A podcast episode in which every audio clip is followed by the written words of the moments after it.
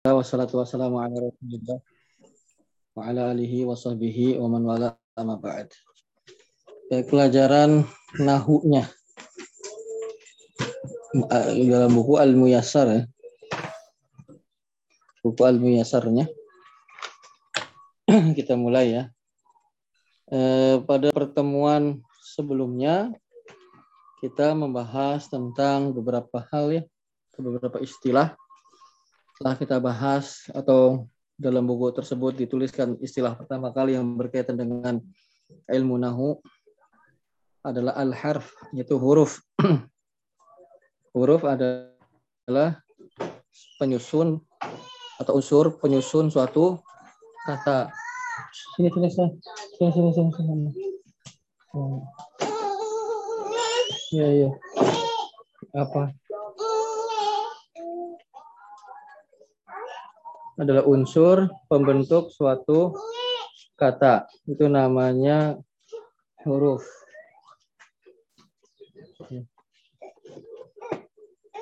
Hmm. E, kemudian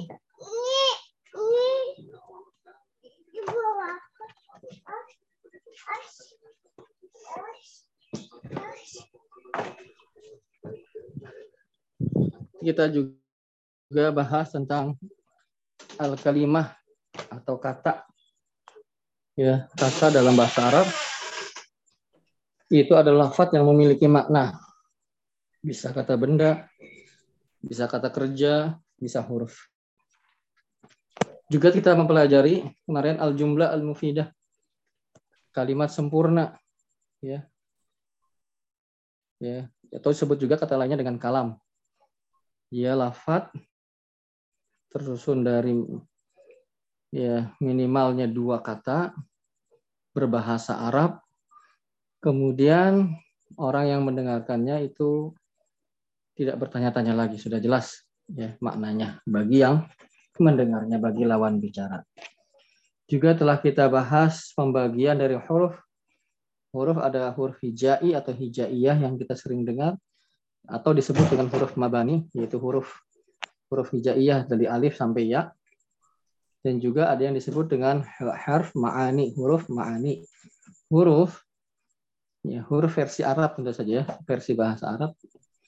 Ya dia punya makna seperti wa artinya dan atau demi, suma dan seterusnya.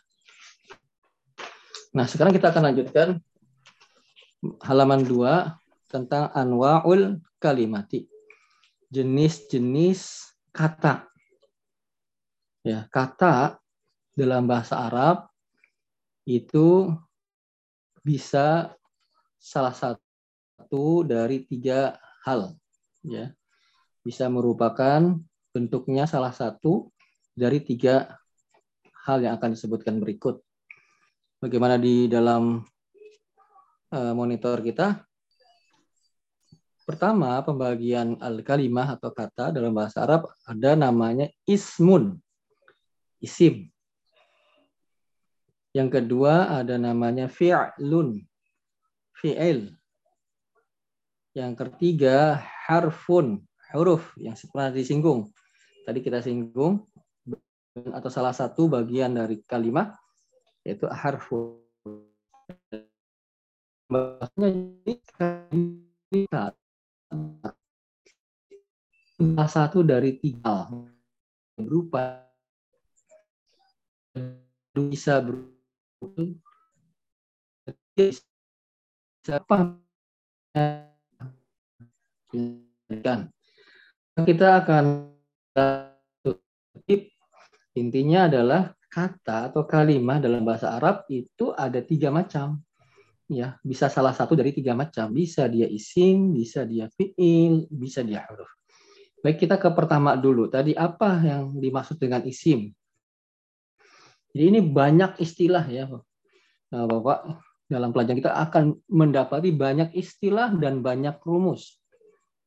Jadi bagi yang senang istilah-istilah, senang rumus-rumus ya mengasyikan gitu ya. Untuk mengasah otak kita apalagi yang seperti kemarin disampaikan yang sudah lama meninggalkan bangku sekolah ya. Ini untuk mengasah lagi Nah, kita akan dapati banyak rumus dan banyak istilah. Tadi ada tiga isim fiil huruf. Yang pertama, isim alismu. Apa yang dimaksud dengan isim?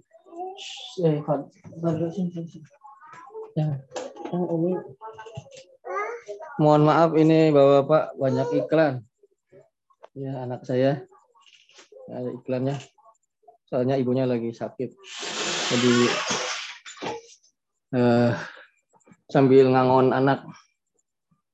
Pertama alismu isim huwa dia adalah kalimatun adalah kata dalat yang menunjukkan ala maknan kepada suatu makna. Dia kata yang memiliki makna. Walam tuktaron bizamanin da, walam dan tidak tuktaron berkaitan bizamanin dengan waktu. Ya, kami ulang. Definisi dari isim adalah huwa dia yaitu isim itu adalah kalimatun suatu kata. Dalat yang menunjukkan ala kepada maknan suatu makna. Walam dan tidak tuktaron berkaitan bi dengan zamanin dengan waktu. Jadi isim yang disebut dengan isim atau mudahnya ya. Mudahnya tapi tidak 100% ini mewakili isim. Biasanya sering kita uh, pendekat benda saja ya untuk dengan kita itu benda. Walaupun tidak hanya itu ya. Jadi dalam definisi dia kata yang punya arti. Karena kadang kadang kata-kata itu ada artinya ya. Cok begitu ya. Nah ini dia punya makna. Kemudian tidak berkaitan dengan waktu maksudnya apa? Tidak berkaitan dengan waktu tidak bisa kita katakan telah atau akan atau sedang atau kita gunakan untuk memerintah kata tersebut. Jadi yang dimaksud dengan walam tuk taron bizamanin tidak berkaitan dengan waktu adalah yang dimaksudkan tidak bisa kita katakan telah sedang akan atau kita buat kata perintah dari kata tersebut. Contoh misalnya kitabun, buku ya bahasa Arabnya kitabun. Nggak bisa tuh kita bilang saya telah buku. Nah, telah buku maksudnya apa? Telah buku itu apa? Sedang buku, sedang buku apa? Kalau makan iya tahuan, akan telah makan, sedang makan. Kalau buku apa? Nah, itu yang dimaksud dengan walam tuk taron bizaman. Tidak berkaitan dengan waktu tidak bisa kita katakan telah yang akan atau kita gunakan sebagai kata perintah. Nah, itu adalah isim atau mudahnya sekali sekali lagi walaupun tidak 100% mewakili mudahnya isim itu adalah kata benda mudahnya. Ya. Baik contohnya apa? Mislu Muhammadun. Kata Muhammad nama orang. Ya dia bentuknya apa? Kalau ditinjau dari pembagian kalimat, dia bentuknya isim. Karena dia adalah suatu kata yang punya makna Muhammad, nama seorang kan gitu. Nama dari seorang atau kalau bahasa gitu, kalau diterjemahkan letterlek Muhammadun artinya yang dipuji. Orang yang dipuji itu Muhammadun. Ya. Nah, ini dia kata punya makna. Kemudian dia tidak berkaitan dengan waktu, tidak bisa kita katakan telah Muhammad, akan Muhammad, sedang Muhammad, Muhammadlah, kan tidak. Maka apa itu kategorinya dalam pembagian kalimat? Maka dia termasuk isim. Ustadun, kata ustad, guru, itu isim. Tilmidun, murid, Iya, murid. Iya, iya. Khailun, kuda. Khailun, dia isim. Kalbun, anjing. Kitun, kucing. Daftarun, buku tulis. Mirsamun, alat menggambar. Tobashirun, kapur. Ya, tobashir. Syamsun, matahari. Komarun, bulan. Asjarun, pohon-pohon. Nah, semua kata itu termasuk isim. Karena kata-kata tersebut memiliki makna dan tidak berkaitan dengan waktu. Telah sedang akan atau kata perintah itu disebut isim. Nah, mungkin agak sedikit tergambar tapi belum sepenuhnya. Maka bagaimana untuk lebih mengidentifikasi kasih suatu kalimat itu adalah isim, maka kita bisa sedikit lebih mengetahuinya suatu tersebut suatu kata tersebut adalah isim dari tanda-tandanya. Ya, dari tanda-tanda suatu kata menunjukkan dia adalah suatu isim. Maka beliau mengatakan di sini di buku kita alamatul ismi tanda-tanda isim. Ya. Tanda-tanda isim. Apa saja? Yang pertama adalah al-khafdu. Adalah khafat atau bahasa lainnya jar atau bahasa lainnya kasroh. Ya, kalau suatu kata itu berharokat kasroh, maka kata tersebut adalah isim. Kalau ada sebuah kata kok harokatnya kasroh, kasroh tahu ya, fathah, domah, kasroh itu loh yang barisnya di bawah. Maka kata tersebut adalah isim. Contohnya adalah lafat yang mudah-mudahan sering kita baca ini. Bismillahirrahmanirrahim. Ya, kalau kita lihat lafat Bismillahirrahmanirrahim dari sudut pandang ilmu nahu, ilmu bahasa Arab, maka bi itu kan harokatnya kasroh ya. Ya, maka dia uh, dia harokatnya kasroh, cuman tidak dikategorikan isim karena dia dikategorikannya huruf. Tahu dari mana huruf? Huruf itu cuman sedikit susunan hurufnya satu, dua, ya satu atau dua saja. Bi itu bukan isim. Kalau isim lebih dari itu. Ya, bi ini huruf-huruf jar namanya nanti. Walaupun dia berkasroh, tapi kasroh itu memang dia kasroh terus gitu. Kalau huruf bi mah ya beda yang lain. Kalau yang lain bisa kasroh, bisa tidak. Nih maksudnya yang disebut dengan kasroh ini memungkinkan dia kasroh. Bismi kata isim. Ismi, bismi. Ismi dia adalah isim karena harokatnya kasroh. Bismillahi lafat Allah. La bismillahi lafat Allah juga kasroh harokatnya. Maka dia adalah isim. Ar-Rahmani. Nah, Ar-Rahmani kan hurufnya banyak, nggak mungkin huruf tuh. Kalau huruf sedikit satu atau dua saja. Ar-Rahmani ini isim. Kenapa tahunya? Karena dia ada kasrohnya tuh. Ar-Rahimi itu juga isim. Kenapa tuh? Karena harokat mimnya kasroh, ya. Ujungnya maksudnya harokat kasroh itu yang ujungnya selain huruf ya. Kalau huruf itu cuma satu atau dua huruf saja, nah itu bukan isim. Kalau isim lebih dari itu. Ya. Maka kalau kata bi walaupun dia kasroh, dia tidak dikategorikan isim, tapi dia huruf. Ya. Kenapa? Karena dia cuma satu huruf huruf ba doang. Jadi kalau huruf tuh cuma satu dua ya sedikit sekali susunannya.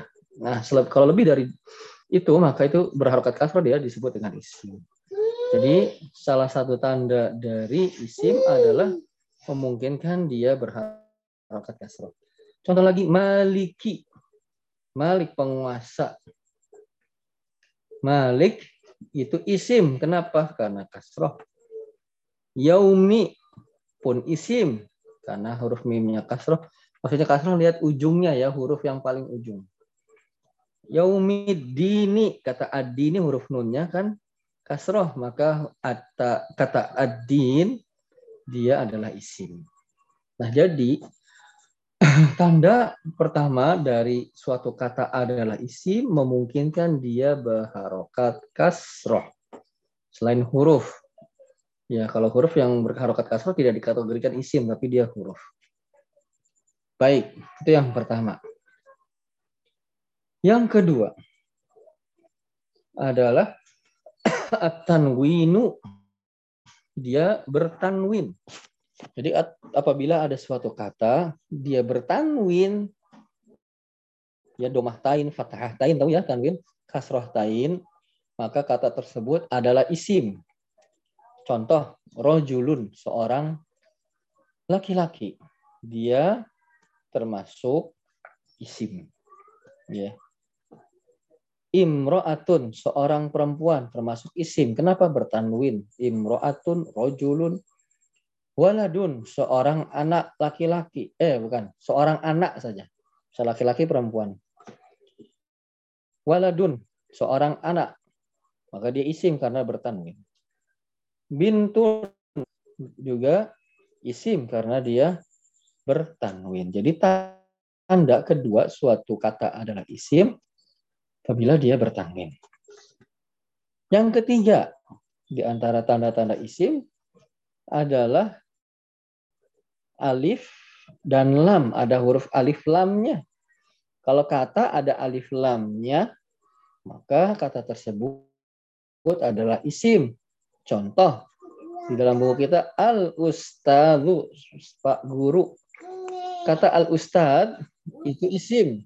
Kenapa ada alif dan lam al tuh depan yang paling depan tuh al ustadu al ustadzatu bu guru juga isim. Karena ada alif lam. Atau libu seorang siswa. Juga dia isim. Kenapa? Karena ada alif dan lam. Atau libu atau libatu pun isim. Atau libah ada alif lamnya. Jadi tanda ketiga dari suatu kata adalah isim ketika dia ada alif dan lamnya. Baik tanda keempat. Huruful jari. Ada huruf jar. Nanti huruf jar apa saja nanti akan disampaikan selanjutnya. Yang perlu diketahui sementara adalah huruf jar. Apa Huruf jar di antaranya min, kata min. Artinya dari, ya. Min. Contohnya minallahi dari Allah. Ya. Maka kata setelah huruf jar itu adalah isim. Ya, kata yang setelah huruf jar bukan huruf jarnya ya. Kata yang setelahnya itu adalah isim. Fi contohnya yang lain. Fi artinya di atau di dalam fil baiti di dalam rumah. Maka kata al-bait itu isim. Kenapa? Karena didahului oleh huruf jar. Jadi contoh huruf jar min fi. Kemudian ila. Nah, ila juga termasuk huruf jar. Jadi kata setelah ila berarti isim. Contohnya ilal masjid. Ke masjid. Ila artinya ke. Ya. Maka kata al masjid itu isim karena didahului oleh huruf jar ila. Kemudian ala ya, artinya di atas. Contohnya alal kursi di atas kursi. Maka kata al kursi itu adalah isim karena didahului oleh huruf jar ala. Nah, jadi setidaknya dalam buku kita tanda suatu kata adalah isim ada empat. Pertama, al-khafdu atau kasroh. Kalau ada kata yang dia harokat akhirnya kasroh, tapi kata tersebut tidak sedikit hurufnya ya, tidak satu atau dua, tapi lebih, maka kata tersebut yang berharokat kasroh itu adalah isim. Kemudian tanwin, kalau ada kata ada tanwinnya Muhammadun, Masjidun, Kitabun, itu ya, maka itu adalah isim. Mau tatain, mau domah tain, mau kasroh tain, Ya pokoknya ada tanwinnya, dia isim. Ketiga ada alif lamnya, ada al. Al ustadzu, al baqaratu, at talibu, al masjidu. Pokoknya ada kata alnya, ada huruf al depannya, maka kata tersebut adalah isim. Kemudian yang keempat didahului oleh huruf jar. Kalau ada kata sebelumnya huruf jar, maka kata tersebut adalah isim. Nah, demikian. Nah, kalaulah salah satu dari tanda-tanda tersebut ada, sudah cukup bagi suatu kata disebut isim. Apalagi lebih dari satu. Memungkinkan. Contohnya ilal masjid. Yang paling bawah itu. Itu ada huruf jar, kemudian al masjidnya ada alif lam, kemudian huruf dalnya kasroh. Ya banyak sekali di sana kena. Seandainya satu saja suatu kata ada tanda-tanda isimnya,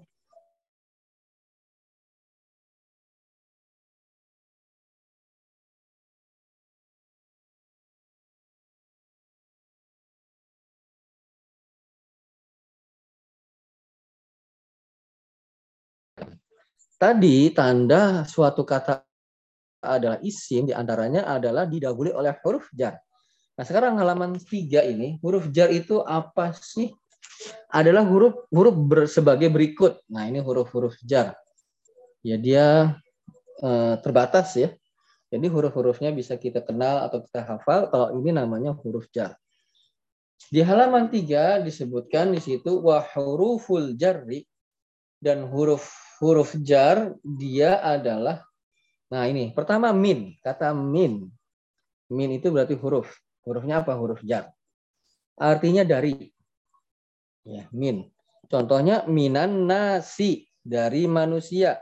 Berarti kata anas dia adalah isim. Karena didahului oleh huruf jar min. Kemudian kedua dia bertanwin eh kemudian dia beralif lam yang ketiga dia berharokat kasroh Ya banyak ya tandanya. Satu saja cukup. Jadi intinya min adalah huruf jar. Maka kata setelahnya disebut isi. Kedua ilah. Artinya ke. Contohnya di buku kita ilah suki ke pasar. Ya, asuk artinya pasar. Maka kata asuk itu adalah isim karena didahului oleh huruf jar ilah. Kemudian an dari ini juga huruf jar. Contohnya anin Nabi Sallallahu Alaihi Wasallam dari Nabi. An Abi Hurairah dari Abi Hurairah. An Aisyah dari Aisyah kan kalau di hadis-hadis kita dengar gitu ya. Maka an kata an itu adalah huruf jar dan kata setelahnya disebut isim. Kemudian huruf jar selanjutnya ala. Ala artinya di atas ya maka kata setelahnya adalah isim. Contohnya alal maktabi di atas meja. Maka kata al maktab yaitu meja dia termasuk isim. Fi di atau di dalam. Contohnya fil baiti maka al bait isim.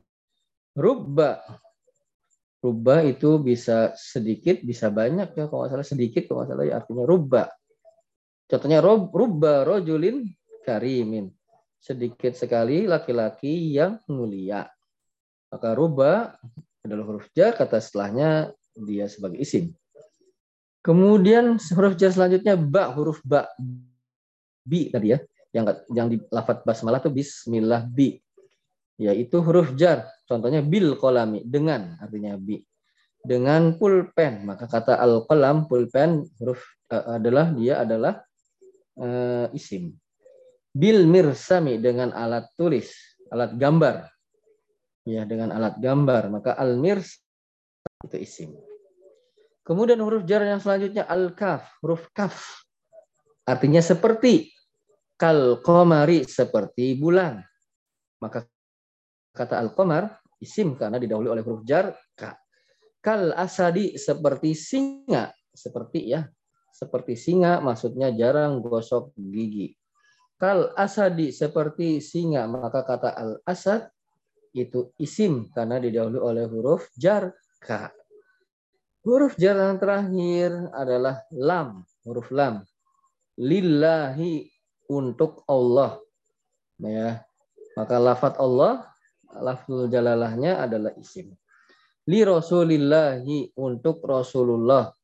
Maka kata Rasul itu adalah isim karena didahului oleh huruf jar li. Jadi huruf jar itu adalah min dari ila ke an dari juga ala di atas fi di atau di dalam rubba sedikit bi. Huruf ba ini maksudnya bi ya. Dengan artinya kaf seperti juga. Eh kalau bi tadi dengan ya. Kalau kaf seperti kalau komar seperti seperti bulan ya ka itu artinya seperti itu huruf jatuh kemudian terakhir lam li lillahi li rasulihi lil mu'minin huruf lam li itu adalah huruf jar sampai sana bisa diikuti bapak-bapak Alhamdulillah kalau bisa. Ustaz. Baik. Ya. Kalau perbedaan min sama an apa tuh? Min kan dari sama-sama dari. Ya sama-sama dari ya. Bedanya hmm, mungkin dari ini ya cara penggunaan ya. Kalau dari kapan dia pakai min, Allah alam saya kurang paham juga. Tapi artinya sama-sama dari. Tapi kita ingat ingat saja penggunaannya. Kalau di hadis-hadis itu ya. Dari biasanya pakainya an bukan min. Bukan min abi hurairah tapi an dari gitu ya. Secara detailnya kurang tahu saya tapi artinya sama-sama dari begitu. Dan sama-sama dua-duanya huruf jar. Begitu. Eh, hmm. baik. Ada lagi pertanyaan? Jelas bapak-bapak Allah jelas Pak. Nah, kita lanjut ke Al-Kafi-nya ya atau ganti season 2 bukunya Al-Kafi yaitu Sorof. Pelajaran Sorof.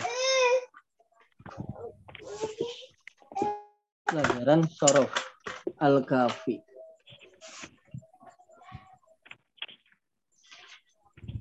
Sampai mana kemarin? Halaman satu ya. Sekarang halaman dua ya. Bapak-bapak gimana bukunya sudah memiliki kah? Alhamdulillah. Oh, alhamdulillah. Di, di Al Furqan ada Pak Fadli, ada pelajarannya? Kurang tahu, Ustaz. Oh. Iya. Hmm. Cara belajar Al Furqan, Ustaz. Oh, soalnya di mana? Dekat rumah. Oh, antum Al Furqan jauh? Ja, ya, uh, lumayan cepat. Oh. Kilo. Iya. At, ke kalau yang ke jembatan itu apa namanya? Al Ihsan ya apa sih? Nurul Nurul Ihsan. Oh Nurul Ihsan itu jauh hmm. juga. Uh, sebanding sih ya. Oh sebanding ya. Baik. Karena sebanding kita lanjutkan halaman 2. Ad-doma irul munfasilatu. Kemarin sudah kita oh ya review dulu deh sedikit yang kita pelajari kemarin.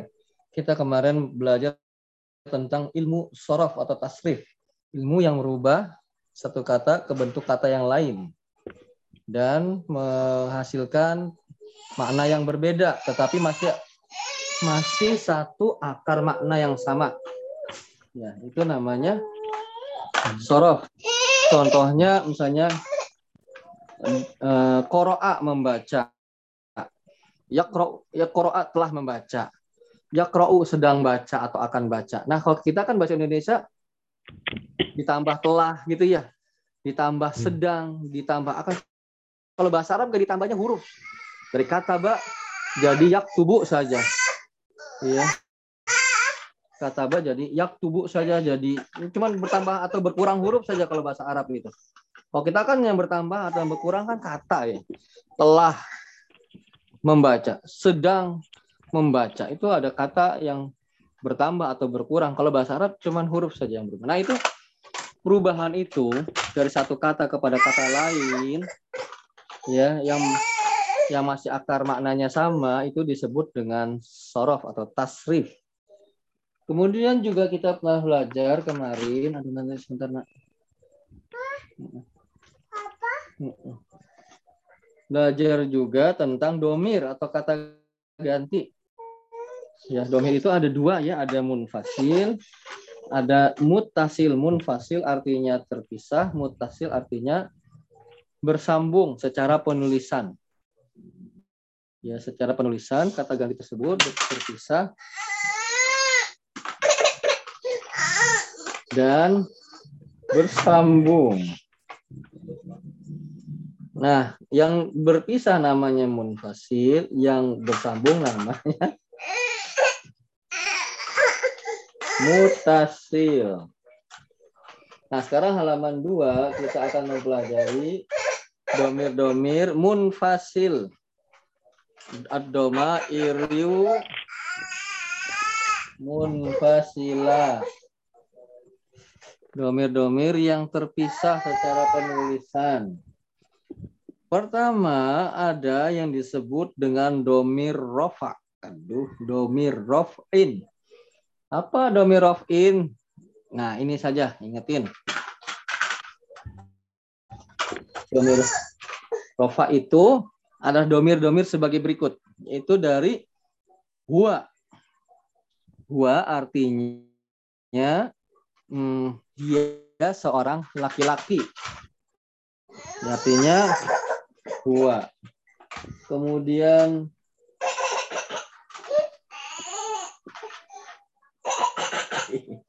kemudian huma mereka dua orang laki-laki.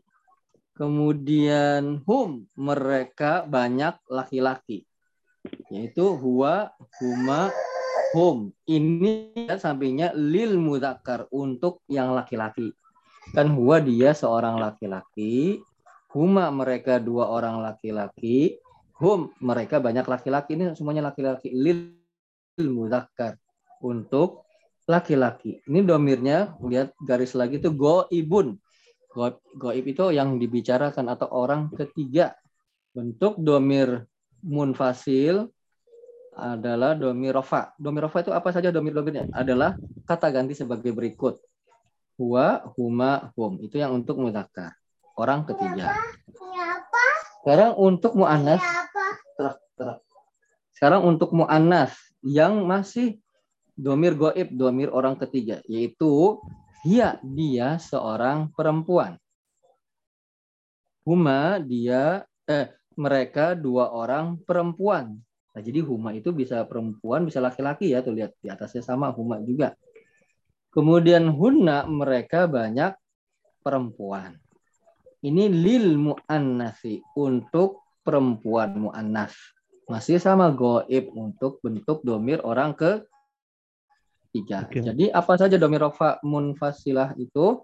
Dua, dia seorang laki-laki. Huma, mereka dua orang laki-laki. Hum, mereka banyak laki-laki. Ini untuk mudakar. Untuk mu'annas, dia dia seorang perempuan, huma mereka dua orang perempuan dan sebenarnya sama laki-laki juga ya. Antum kalian eh antum hunna mereka perempuan. Ya. ya mereka perempuan. Sebentar ya Bapak. Ini anak saya kayaknya pampersnya bocor. Bentar dulu ya, iklan dulu. Baik,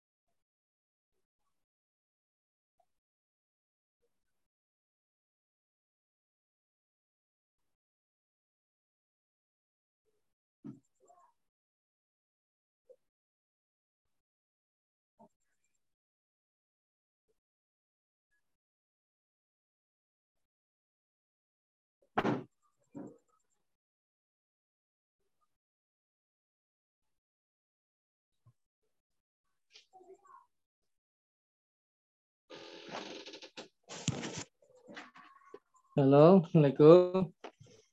Waalaikumsalam warahmatullahi Baik, kita lanjut ya.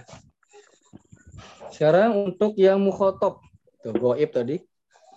Ya, mukhotob tuh ada paling kiri tuh ya. Mukhotob itu orang kedua. Pun dibagi dua untuk mudakar dan mu'annas. Sekarang yang mudakar dulu, orang kedua. Anta kamu satu orang laki-laki. Ya. Antuma kalian dua orang laki-laki. Antum kalian banyak laki-laki. Ini untuk mudakar. Untuk muannasnya anti kamu seorang perempuan. Antuma kalian dua orang perempuan. Nah, antuma itu bisa perempuan bisa laki-laki ya, itu sama ya. Antuna kalian banyak perempuan. Nah, ini untuk mukhotob orang kedua. Nah, yang ketiga domir rofa itu untuk mutakalim, untuk orang pertama, orang yang berbicara. Ya, itu dibagi dua juga mudakar sama mu'annas, tapi dua-duanya sama, yaitu anak. Nah, anak itu bisa untuk mudakar dan mana? Ana Muhammadun, ana Aisyah tuh, ya sama-sama pakai anak. Nahnu, kami atau kita. Nah, no itu bisa artinya kami atau kita. Kalau bahasa Indonesia beda ya, kami dan kita, tapi kalau bahasa Arabnya sama. Kami ya nahnu, kita ya nahnu juga. Tapi kalau bahasa Indonesia beda tuh. Kita dengan kami. Nah, ini semua ini disebut dengan domir rofa. Munfasil. Ya. Jadi dari huwa sampai nahnu. Baik, saya baca antum mengikuti ya. Domir rofa dulu ya. Huwa dia satu orang laki-laki. Huwa dia satu orang laki-laki. Huma mereka dua orang laki-laki. Huma mereka dua orang laki-laki. Mereka dua Hum. laki-laki. Mereka banyak laki-laki. Hum mereka banyak laki-laki. Hmm, mereka banyak laki-laki. Iya, ada eho-nya ya. Hia, dia seorang perempuan. Iya, dia Dia seorang seorang perempuan. perempuan. Sekarang eho-nya duluan. Tadi ada eho-nya belakangan. Huma, mereka dua orang perempuan. Huma Huma. mereka dua orang Mereka dua orang perempuan. Nah, ini baru eho-nya benar. Hunna, mereka banyak perempuan. Hunna Hunna, mereka banyak perempuan. perempuan. Nah, itu untuk goib ya. Sekarang kita untuk mukhotob orang kedua. Anta, kamu satu orang laki-laki. Anta kamu seorang laki-laki. kamu satu orang laki-laki. Waduh, eho aja mau duluin, tapi nggak bisa. Antuma, kalian dua orang laki-laki. Antuma Antuma. kalian dua orang laki. Orang Ya, saya laki-laki. Oh ya, ada masih. Antum, kalian banyak laki-laki. Antum kalian Antum, banyak laki-laki. Kalian banyak laki-laki. San. Sekarang untuk muannasnya. Anti, kamu satu orang perempuan. Anti Nanti kamu satu orang perempuan. perempuan. Antuma, kalian dua orang perempuan. Antuma Antuma. kalian dua Kalian- orang perempuan. Dua orang perempuan. Ya sama ya, laki-laki dan perempuan antuma juga. Antuna, kalian banyak perempuan. Antuna Antuna, kalian banyak kalian perempuan. banyak perempuan. Anak, saya satu orang laki-laki atau perempuan. Ana saya Nah, saya satu orang laki atau perempuan. Ya, nahnu, kami laki-laki, at- kami atau kita laki-laki atau perempuan. Nahnu Nahnu, Kami kami atau kita. laki-laki atau perempuan. Nah, semua itu yang kita tadi hmm, baca itu adalah domi rofa namanya. Ya, rofa munfasil. Maka ketika domir-domir ini kita susun, maka dia penulisannya secara penulisan dia terpisah dengan kata yang lain, walaupun memungkinkan huruf terakhir dari domir-domir ini bisa nyambung. Contohnya mim, huruf mim kan bisa nyambung dengan huruf setelahnya. Tapi kalau kita tulis hum tulabun, ya tetap dipisah ya misalnya hum mereka adalah para siswa ya maka bagaimana menulisnya kita menulisnya seperti ini saya tulis di chat hum tulabun mereka adalah para siswa nah tetap walaupun mim memungkinkan bersambung dengan huruf to maka dia ditulis terpisah karena dia adalah domir munfasil. Tidak ditulis seperti ini. Ini contoh yang salah ya, don't this, don't do this at home. Nah, tidak begitu. Walaupun mim bisa ketemu, bisa bersambung dengan to. Karena kata home atau domir home dia munfasil domirnya. Begitu. Bisa diikuti? Ustaz. Allah. Ya. Baik. Pak Adi gimana kabarnya? Alhamdulillah. Alhamdulillah sehat walafiat. Ustaz gimana kabarnya. Ustaz? Alhamdulillah. Baik, alhamdulillah. Pak Fadli, gimana kabarnya? Oh, masya Allah, alhamdulillah ya. Baik. Bapak-bapak mungkin sampai malam ini sampai di sini dulu ya. Sedikit-sedikit kita insya Allah ya. Mudah-mudahan bisa bisa bermanfaat ya dari yang sedikit ini. Baik, ada yang ditanyakan sebelum ditutup? Ya, baik kita tutup. Subhanakallahumma wa bihamdika. Asyhadu an la ilaha illa anta astaghfiruka wa atubu ilaik. Warahmatullahi wabarakatuh. Waalaikumsalam warahmatullahi wabarakatuh. Warahmatullahi wabarakatuh. Ustaz.